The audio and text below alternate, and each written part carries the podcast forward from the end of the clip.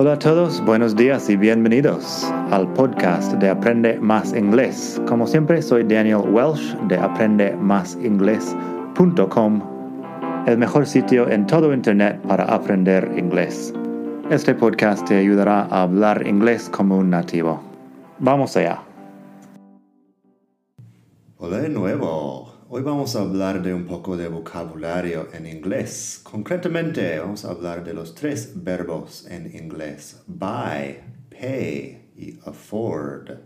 Estos verbos son muy comunes cuando hablamos del dinero y hay diferencias importantes entre ellos. Por cierto, si te pasas por mi página web madridingles.net barra afford, puedes ver eso en video o también puedes leer los ejemplos. Tengo un canal en YouTube donde explico algunos de los temas del podcast y mucho más. Llevo varios años trabajando en YouTube, tengo unos 500 videos ahí sobre el inglés.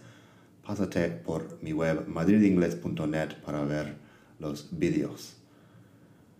Primero vamos a hablar del verbo buy. La conjugación de buy es buy, bought, bought. Fíjate que se escribe con GH en medio, pero no se pronuncia la GH. La pronunciación del verbo buy, bought, bought. El significado, como probablemente sabes, es comprar.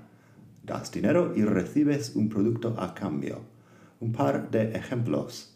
I bought some new shoes. Compré unos zapatos nuevos. I bought some new shoes. También puedes decir, she bought a house in Benidorm. She bought a house in Benidorm. Compró una casa en Benidorm, un, una ciudad de la provincia de Alicante, me parece, aquí en España. Eso es un poco diferente a pay. Pay es simplemente pagar. No estás necesariamente comprando un producto, sino estás pagando algo que puede ser una factura, un servicio u otra cosa. Si coges un taxi, tienes que pagar al taxista. You pay the taxi driver. No has comprado nada, pero sí has pagado. Esa es la diferencia. Luego veremos con afford que se complica un poco el tema. Pero un par de ejemplos. I paid the light bill. I paid the light bill. Pagué la factura de la luz. I paid the light bill. También tenemos, he paid a lot of money to go to university. He paid a lot of money to go to university. Estas dos frases están hablando de servicios, experiencias, no de comprar productos. Así que usamos pay.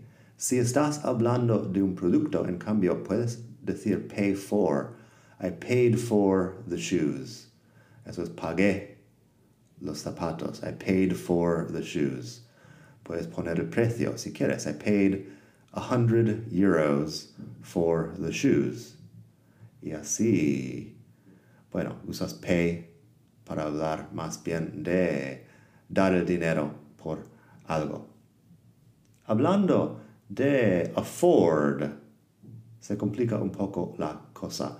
Afford normalmente se usa con los verbos modales can o could y habla de poder permitirse algo, de poder costearte algo, tener suficiente dinero para comprarlo o pagarlo. No estás necesariamente comprándolo, pero podrías. Así que un par de ejemplos aquí. I couldn't afford to go to university. I couldn't afford to go to university. No podía permitirme ir a la universidad. No tenía suficiente dinero, es lo que se entiende. I couldn't afford to go to university. Otro ejemplo. I could afford to buy those shoes. I just don't like them. Hablando otra vez de zapatos. I could afford to buy those shoes. I just don't like them.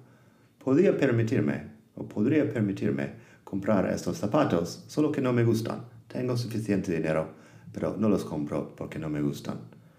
Así que esta es la diferencia entre buy, pay y afford. Tengo muchísimo más en mi página web. Si te pasas por madridingles.net barra vocabulario, puedes ver que tengo decenas de artículos sobre el vocabulario más importante del inglés.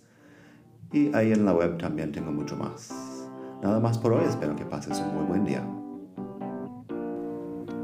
Gracias por escuchar. Como siempre puedes pasar por mi web aprendemasingles.com. Para mucho más tengo vocabulario, expresiones para hablar, phrasal verbs, gramática, pronunciación y mucho más en la web. Nada más por hoy. Espero que pases un muy buen día. Hasta la próxima.